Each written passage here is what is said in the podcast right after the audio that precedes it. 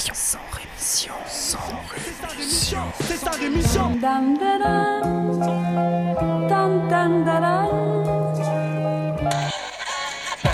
de mon sang rémission. Des médias en masse, leur discours fout des audits. Tu parles du bruit et des odeurs, les plus polis parlent d'exotisme.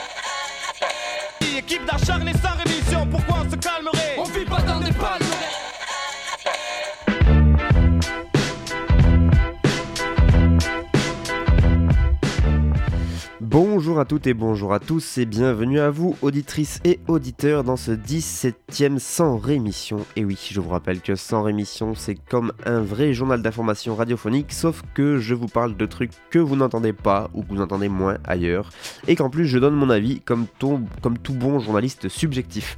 Par exemple aujourd'hui on ira en Égypte, au Venezuela et au Brésil et en France on parlera de médicaments, de protection de l'enfance et de l'ONF. Mais avant de parler de tout ça, il y a tout un tas d'infos que je ne pourrais pas développer en une demi-heure, par manque de temps ou manque d'envie ou des deux. Donc aujourd'hui, encore une fois, pas un mot sur les gilets jaunes, ils en sont au 11e volet, je crois. Euh, certains syndicats commencent à se réveiller, appellent à la grève générale la semaine prochaine, les violences policières continuent, bref, la routine. Concernant les violences policières, d'ailleurs, je ne vous parlerai pas du tribunal administratif de Paris qui a refusé vendredi dernier de suspendre l'usage du LBD, lanceur de balles de défense, euh, donc de suspendre son usage dans les prochaines manifestations des Gilets jaunes, en invoquant notamment l'expérimentation euh, samedi par les forces de l'ordre de caméras destinées à filmer les tirs, et donc grâce aux images, ils espèrent prouver leur principale ligne de défense, à savoir la légitime défense. Euh, je les préviens d'avance, ils risquent d'être déçus par les images.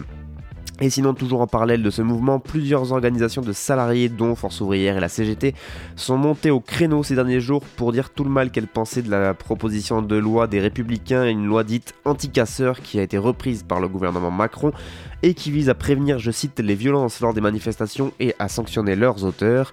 Le texte, à l'initiative de Bruno Retailleau, a été adopté par le Sénat en octobre dernier, octobre 2018, et il est débattu depuis mardi à l'Assemblée nationale. Parmi les mesures qui pourraient être adoptées et qui feraient pâlir d'envie les plus belles dictatures du monde, l'instauration d'un périmètre de sécurité autour des lieux de manifestation avec fouilles et palpations autorisées en amont, l'interdiction administrative carrément d'aller manifester, inspirée de ce, que- de ce qui se fait dans les stades de foot notamment pour lutter contre les hooligans, ou encore la disposition visant à créer un fichier de personnes interdites de manifestation, carrément. Le droit, le droit de manifester et le droit du travail devraient bientôt pouvoir tenir sur une fiche Bristol, ce serait vachement plus pratique à ranger et à étudier. Je ne vous parlerai pas non plus de la maire de Paris, Anne Hidalgo, qui a promis que sa future police municipale ne serait équipée que de matraques et de bombes lacrymogènes, ainsi que des caméras pour filmer les interventions, mais donc pas d'armes létales.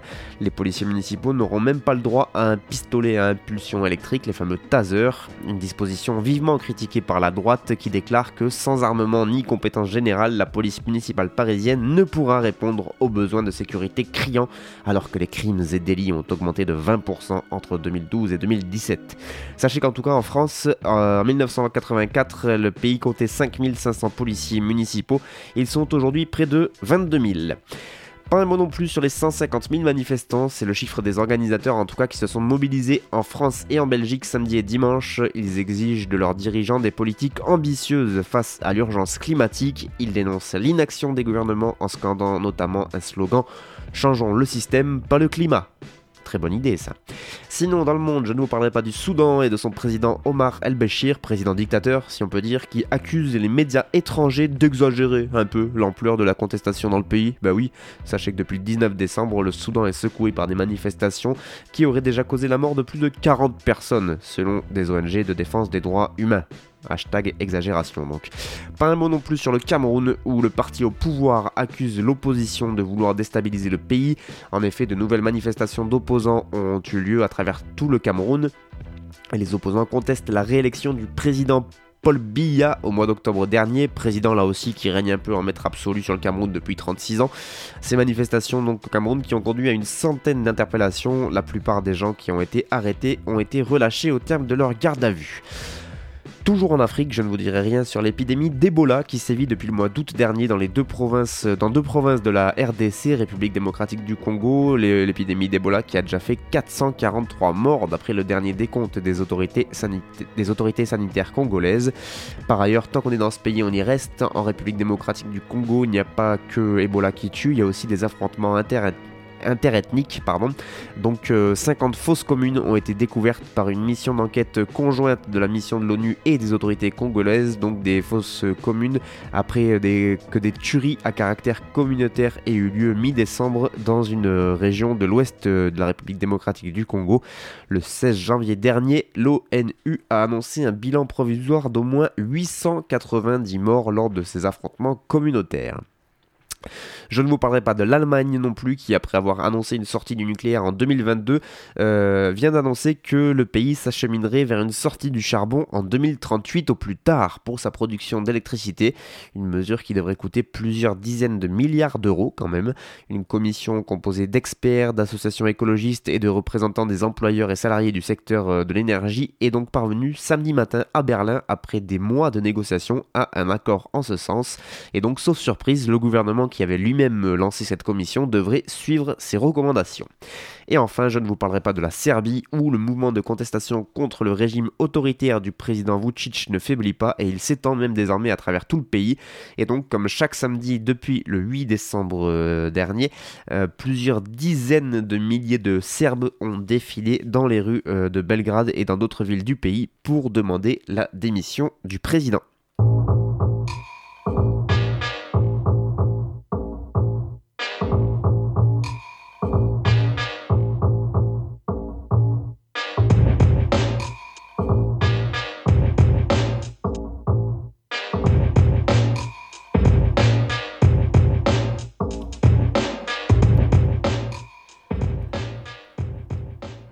Commence les informations internationales en reparlant de l'Égypte, puisque notre cher Manu Macron, notre président, s'y est rendu en ce début de semaine, une visite officielle qui doit permettre de renforcer les liens entre les deux pays, signer une trentaine de contrats économiques, mais aussi, au passage, évoquer la question sensible des droits de l'homme, selon la communication officielle de l'Elysée en tout cas. En effet, la question est récurrente quand on parle de l'Égypte depuis l'accession au pouvoir d'Abdel Fattah al-Sisi en 2014. La situation des droits de l'homme dans le pays ne cesse de se dégrader. Human Rights Watch, l'ONG bien connue, dénonce des arrestations sommaires et l'emploi systématique de la torture. Au moins 60 000 personnes depuis l'arrivée de Sisi au pouvoir ont été soit arrêtées, soit poursuivies uniquement pour avoir exprimé leur opinion de manière pacifique. C'est ce que déclare Ahmed Benchemsi, qui est responsable du Moyen-Orient pour Human Rights Watch. Il continue en disant 19 prisons ont été construites uniquement sous le régime de Sisi car l'afflux de prisonniers politiques était tel qu'il fallait construire ces prisons pour pouvoir les accueillir tous. Emmanuel Macron a évidemment promis de parler de cette question des droits de l'homme lors de son entretien avec le président Sisi. Mais la visite d'Emmanuel Macron sera surtout un moyen, vous vous doutez bien, de renforcer le partenariat stratégique entre la France et l'Égypte en matière de stabilité et de sécurité dans la région. Donc pour traduire en termes plus compréhensibles, Macron il va aller vendre des armes. L'Égypte est considérée par la France comme un allié essentiel, un rempart au terrorisme et surtout un très bon client. La France a livré récemment 24 avions de combat Rafale à l'Égypte et d'autres commandes pourraient suivre, même si aucune annonce n'est prévue lors de cette visite. Bah oui, ça fait... ils attendent euh, quelques mois que ça passe un petit peu, sinon ça fait vraiment trop flag. Ce qui pose problème donc pour les organisations de défense des droits de l'homme comme Human Rights Watch, c'est évidemment que l'utilisation des armes que l'utilisation des armes que l'Égypte achète à la France, car vous vous doutez bien que le pouvoir égyptien ne s'en sert pas que pour arrêter les méchants terroristes, et donc beaucoup d'ONG accusent le pouvoir égyptien de s'en servir pour réprimer l'opposition lors de manifestations. Les armes vendues par la France sont vendues sous couvert d'opérations militaires, mais un rapport d'Amnesty International et d'une autre organisation a démontré clairement que des blindés français, prétendument vendus pour des opérations militaires, ont en fait été vus dans des dispersions violentes de manifestants. C'est ce que continue à, rappeler Ahmed Benjamsi, donc euh, qui est responsable Moyen-Orient pour Human Rights Watch. Et donc il nous dit il s'agit de violations claires de droits humains. Où est le suivi étatique de ces ventes d'armes? Ben oui, où qu'il est le suivi des ventes d'armes ça marche aussi pour le Yémen. Sinon, sur l'excellent site Orient 21, que je vous conseille à chaque fois d'aller lire, il y a un article à ce propos de Bahei Eldin Hassan, qui est directeur du Cairo Institute for Human Rights Studies, qui décrit la situation cauchemardesque de l'Égypte en nous disant que par exemple les experts estiment qu'il y a entre 1000 et 1500 combattants euh, de l'organisation État islamique qui sont présents en Égypte, 1000 à 1500, et pourtant les responsables de la sécurité égyptienne ont fièrement déclaré en avoir tué 6000 depuis le milieu de l'année 2013. Et donc, selon l'auteur de cet article, c'est la faute à ce qu'ils appellent des faux positifs, un concept importé d'Amérique latine, plus précisément de Colombie. En effet, là-bas, au cours des 30 dernières années, euh, la Colombie, je vous le rappelle, qui a été le théâtre donc d'affrontements entre les FARC et euh, l'armée régulière colombienne. Et donc, euh, la Colombie a été le théâtre de ce phénomène appelé faux positifs, à savoir que les forces de sécurité officielles kidnappent des gens dans des zones périphériques, les exécutent, puis les déguisent en, guerrieros pour faire croire qu'ils tuent des gens du FARC tout simplement. Et donc euh, là-bas, c'est environ 5000 euh, civils qui ont été victimes d'exécutions extrajudiciaires. Et donc, selon l'auteur de l'article, c'est exactement ce qui se passe actuellement en Égypte, mais à une toute autre échelle, puisque apparemment ça va encore plus vite et ils vont encore plus loin que ce qui se passe en Colombie.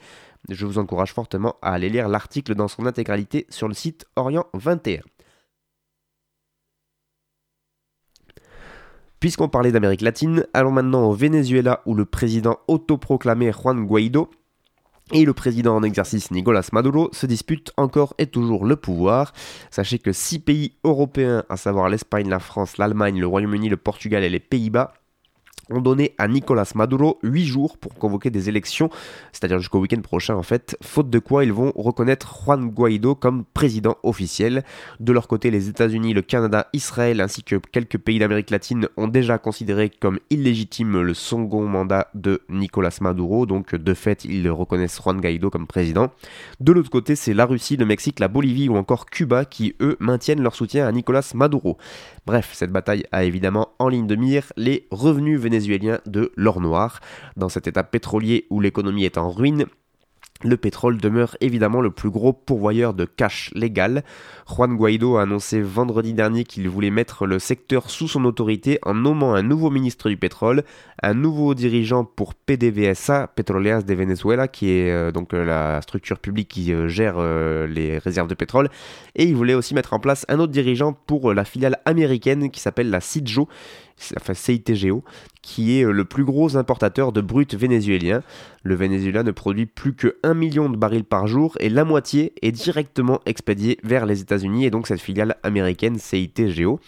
Avec ses trois raffineries et ses multiples participations dans les oléoducs, CITGO, qui a été créé dans l'état du Delaware, euh, vaut aujourd'hui 10 milliards de dollars. Autant vous dire qu'il y en a qui se font beaucoup beaucoup de mailles sur la crise au Venezuela. Et donc cette année, CITGO a déjà dégagé 500 millions de dollars de revenus nets une société florissante donc qui a aussi longtemps été la machine à cash du régime de Nicolas Maduro jusqu'à ce que Donald Trump empêche, euh, de empêche CITGO de rapatrier ses revenus vers Caracas avec des sanctions qui ont été mises en place en août 2017. Les experts pétroliers américains voient mal comment euh, le, nouveau, le nouveau futur ex-président Juan Guaido pourrait unilatéralement prendre le contrôle de cette société CITGO Géo et récupérer ses revenus, à moins d'un coup de pouce de l'administration américaine. Oui, mais voilà, l'affaire se complique un petit peu car beaucoup de sociétés américaines ont misé sur euh, justement la saisie des biens de CITGO pour récupérer leur argent qu'elles ont perdu quand elles ont investi au Venezuela. Et donc, si euh, Trump décide de laisser les clés de cette euh, entreprise à Juan Guaido, eh bien, il va se mettre à dos pas mal de sociétés donc américaines et ce serait un peu contraire à sa politique. Donc, ça a l'air d'être un sacré merdier. Un autre acteur étranger suit de près l'évolution du dossier vénézuélien, c'est évidemment la Russie.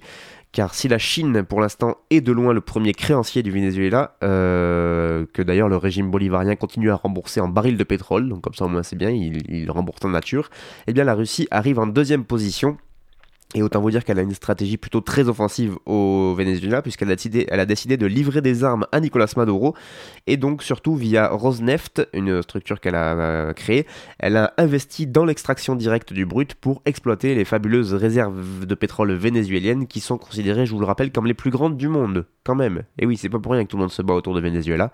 Rosneft, qui est donc euh, déjà présente dans 5 projets d'extraction actuellement dans le pays. Euh, donc c'est un sacré sac de nœuds qui va se faire à au niveau de ce pays d'Amérique euh, du Sud. Et c'est évidemment le peuple vénézuélien qui va continuer, lui, à charger et donc à crever la dalle. Enfin, on finit pas loin de là au Brésil, où le bilan provisoire de la catastrophe de Brumadinho dans le sud-est du pays ne cesse de s'alourdir. On en est désormais à 58 morts et 305 disparus à l'heure où j'enregistre cette émission, mais évidemment que le bilan pourrait encore et encore s'alourdir. Euh, les recherches ont repris après une suspension due à la crainte de la rupture d'un deuxième barrage minier. En effet, ce dimanche, les populations qui sont déjà bien traumatisées par la rupture du barrage de vendredi, euh, donc le barrage qui appartient à la compagnie minière Valley, euh, ils se sont réunis dimanche dans la panique avec un son de sirène qui avertissait du risque de rupture d'un autre barrage minier, toujours de la même compagnie Valley. Une alerte qui a finalement été levée dans la journée de dimanche, la justice euh, brésilienne qui a parallèlement décidé de bloquer 3 milliards de dollars sur les comptes de Vale, donc ce géant minier brésilien, à titre de réparation des dégâts humains et environnementaux. En effet, outre euh, bah, le fort euh, bilan humain, il y a de gros gros dégâts au niveau de la nature. Parler de boue pour décrire le magma qui s'est déversé sur la région ne rend pas compte de sa réelle toxicité, déclare le journaliste spécialisé dans les questions environnementales André Trigueiro ce barrage minier donc qui a rompu vendredi matin. Euh, on ne sait toujours pas pourquoi il a rompu, la raison est toujours inconnue. L'état de Minas Gerais avait déjà été endeuillé en 2015 par la rupture d'un autre barrage minier près de Mariana, à 120 km de là. Il avait fait à l'époque 19 morts et surtout causé un désastre environnemental sans précédent dans le pays. Ce barrage appartenait encore une fois à la compagnie minière Valley en copropriété avec l'anglo-américain BHP. L'impact sur l'environnement et la santé est encore difficile à mesurer euh, trois ans après et pour l'instant Valais n'a toujours pas été vraiment inquiété pour l'entretien de ces barrages.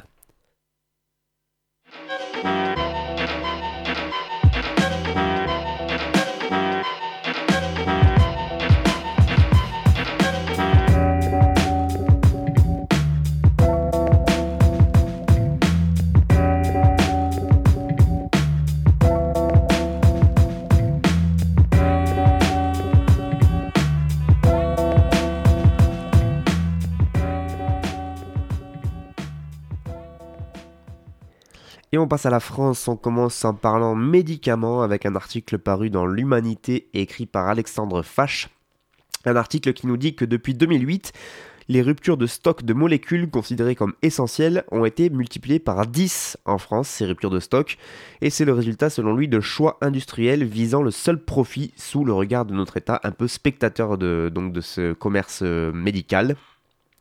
Le journaliste commence son article par cette question quel est le point commun entre le vaccin DTP, obligatoire pour tous les nourrissons, les anticancéreux 5FU ou vincristine, le Cinemet qui permet de contrôler les symptômes de la maladie de Parkinson ou encore l'antibiotique bien connu de tous les parents, l'amoxicilline?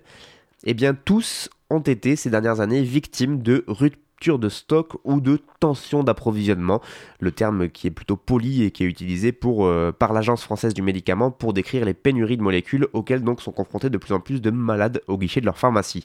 Une personne sur quatre aurait déjà été touchée par ce phénomène récurrent et massif, c'est ce qu'indique une enquête rendue publique la semaine dernière par France Asso Santé, qui est un collectif qui regroupe 80 associations de patients et d'usagers. Ces ruptures qui concernent dans plus d'un cas sur trois des vaccins, mais aussi donc euh, des anti-infectieux, des traitements pour les maladies du système nerveux comme l'épilepsie ou Parkinson, des médicaments contre le cancer, l'hypertension, les problèmes sanguins ou les allergies. Et donc la liste de ces molécules indisponibles s'allonge chaque année.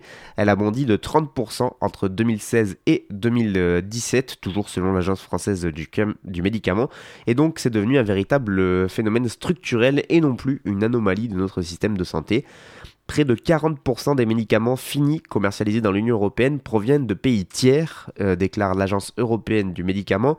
De même, 35% des matières premières utilisées dans la fabrication des médicaments en France dépendent de seulement 3 pays, l'Inde, la Chine et les États-Unis. Une situation de perte d'indépendance sanitaire préoccupante pour la France et l'Europe, c'est ce qu'a convenu en octobre dernier un rapport du Sénat qui a été consacré à ce sujet. Rien d'étonnant dès lors à ce que, la moindre difficulté, la pénurie s'installe et parfois pour longtemps. En 2017, la durée moyenne des ruptures constatées pour les médicaments considérés comme essentiels était de 14 semaines, voire 25 semaines pour les vaccins.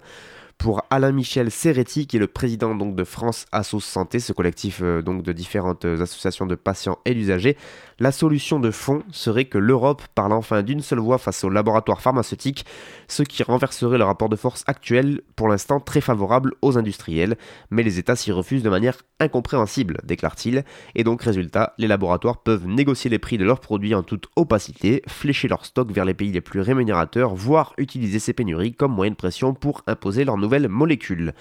Tout va bien au pays de la médecine. On continue en parlant de l'ONF. Je vous en avais déjà parlé depuis le début de l'année, euh, la crise que traverse cet organisme public de gestion des forêts françaises. Eh bien, il y a encore eu un dernier rebondissement dernièrement avec la démission surprise du directeur général de l'Office national des forêts qui a été annoncée donc jeudi 17 janvier dernier. Monsieur Dubreuil, euh, qui dirigeait l'ONF depuis trois ans et demi, a fait valoir ses droits à la retraite. C'est ce qu'a indiqué à l'AFP une porte-parole de l'ONF, ce qui est plutôt rigolé, rigolo quand on connaît le climat social plutôt tendu de ces derniers mois entre la direction et les agents de l'ONF, lesquels dénoncent, je vous le rappelle, une privatisation rampante de l'office. Dernier, coup d'éclat de ces agents de l'ONF, c'était le rassemblement fin octobre dernier de centaines d'entre eux dans la forêt de Troncé dans l'Allier pour dénoncer l'industrialisation croissante des forêts publiques, en plus de la privatisation donc, de l'ONF. Ces forêts publiques représentent, hors département d'outre-mer, plus du quart de la forêt française. Elles comptent, surtout sur les... Arbres les plus convoités de la futée hexagonale, en effet de magnifiques chênes centenaires qui sont recherchés dans le monde entier, notamment en Asie, euh, donc qui sont protégés au grand désespoir des grandes scieries industrielles français. Il est urgent de réagir, on est en train de faire sauter les digues qui protègent la forêt de l'industrialisation et de la malforestation. Aujourd'hui, on nous dit qu'on n'a pas de temps à perdre pour faire des plans durables de gestion de la ressource. On coupe, on coupe, on coupe. C'est ce qu'avait déclaré lors de la manifestation en forêt Frédéric Bedel, qui est représentant syndical de Snupfen Solidaire, qui est le premier syndicat au sein de l'ONF. Une mission interministérielle d'évaluation du COP, le contrat d'objectifs et de performance de l'ONF qui avait été lancé fin novembre, relève dans un courrier des pertes récurrentes et un niveau croissant d'endettement de l'office public. Cette mission doit rendre des conclusions définitives à la fin du mois de mars prochain. Les organisations syndicales représentent 90% des fonctionnaires de l'ONF et ont démissionné de cette instance en septembre 2017 pour dénoncer un climat social délétère.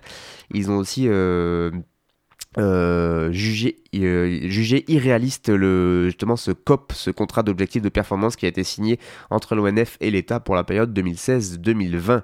Il y a un problème de financement de l'établissement, ça c'est clair. Maintenant, comment on y répond? C'est comme ça que s'interroge Marie-Françoise Châtelain, qui elle est secrétaire générale adjointe du STUMFEN et donc elle exprime sa grande inquiétude sur ce que l'établissement va devenir.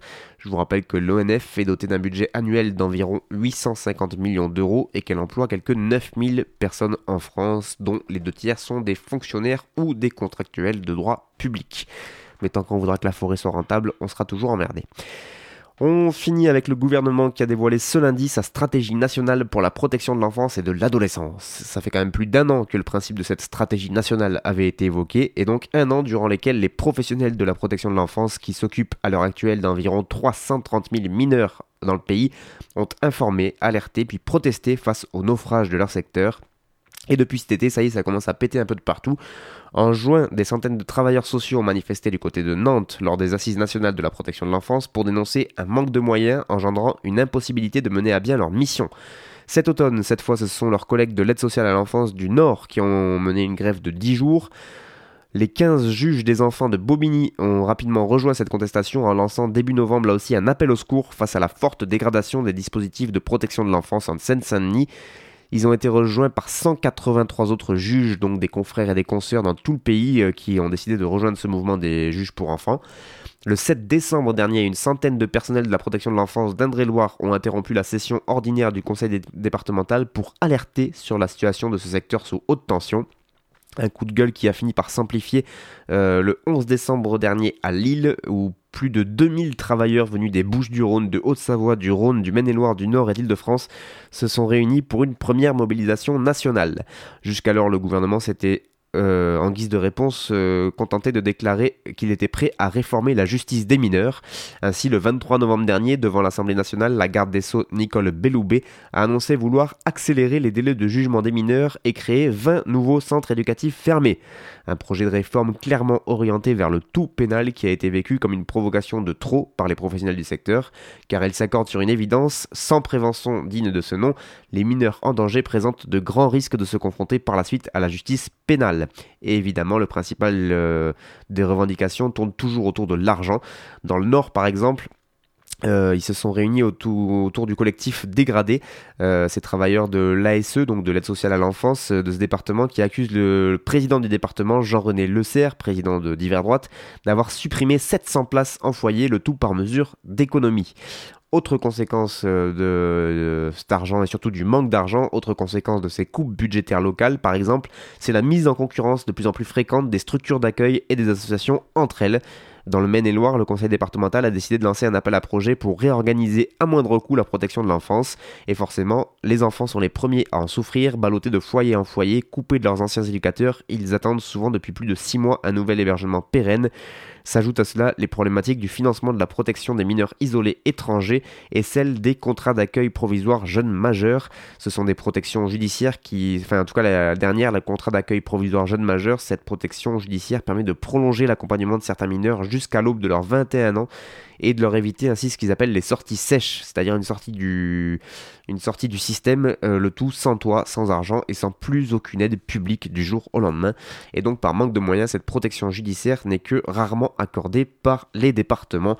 Il y a tout un état des lieux qui a été fait que je vous encourage fortement à aller lire. En tout cas, ce qui est sûr, c'est que c'est encore une fois les jeunes principalement qui vont pouvoir trinquer, mais pas comme ils le voudraient cette fois.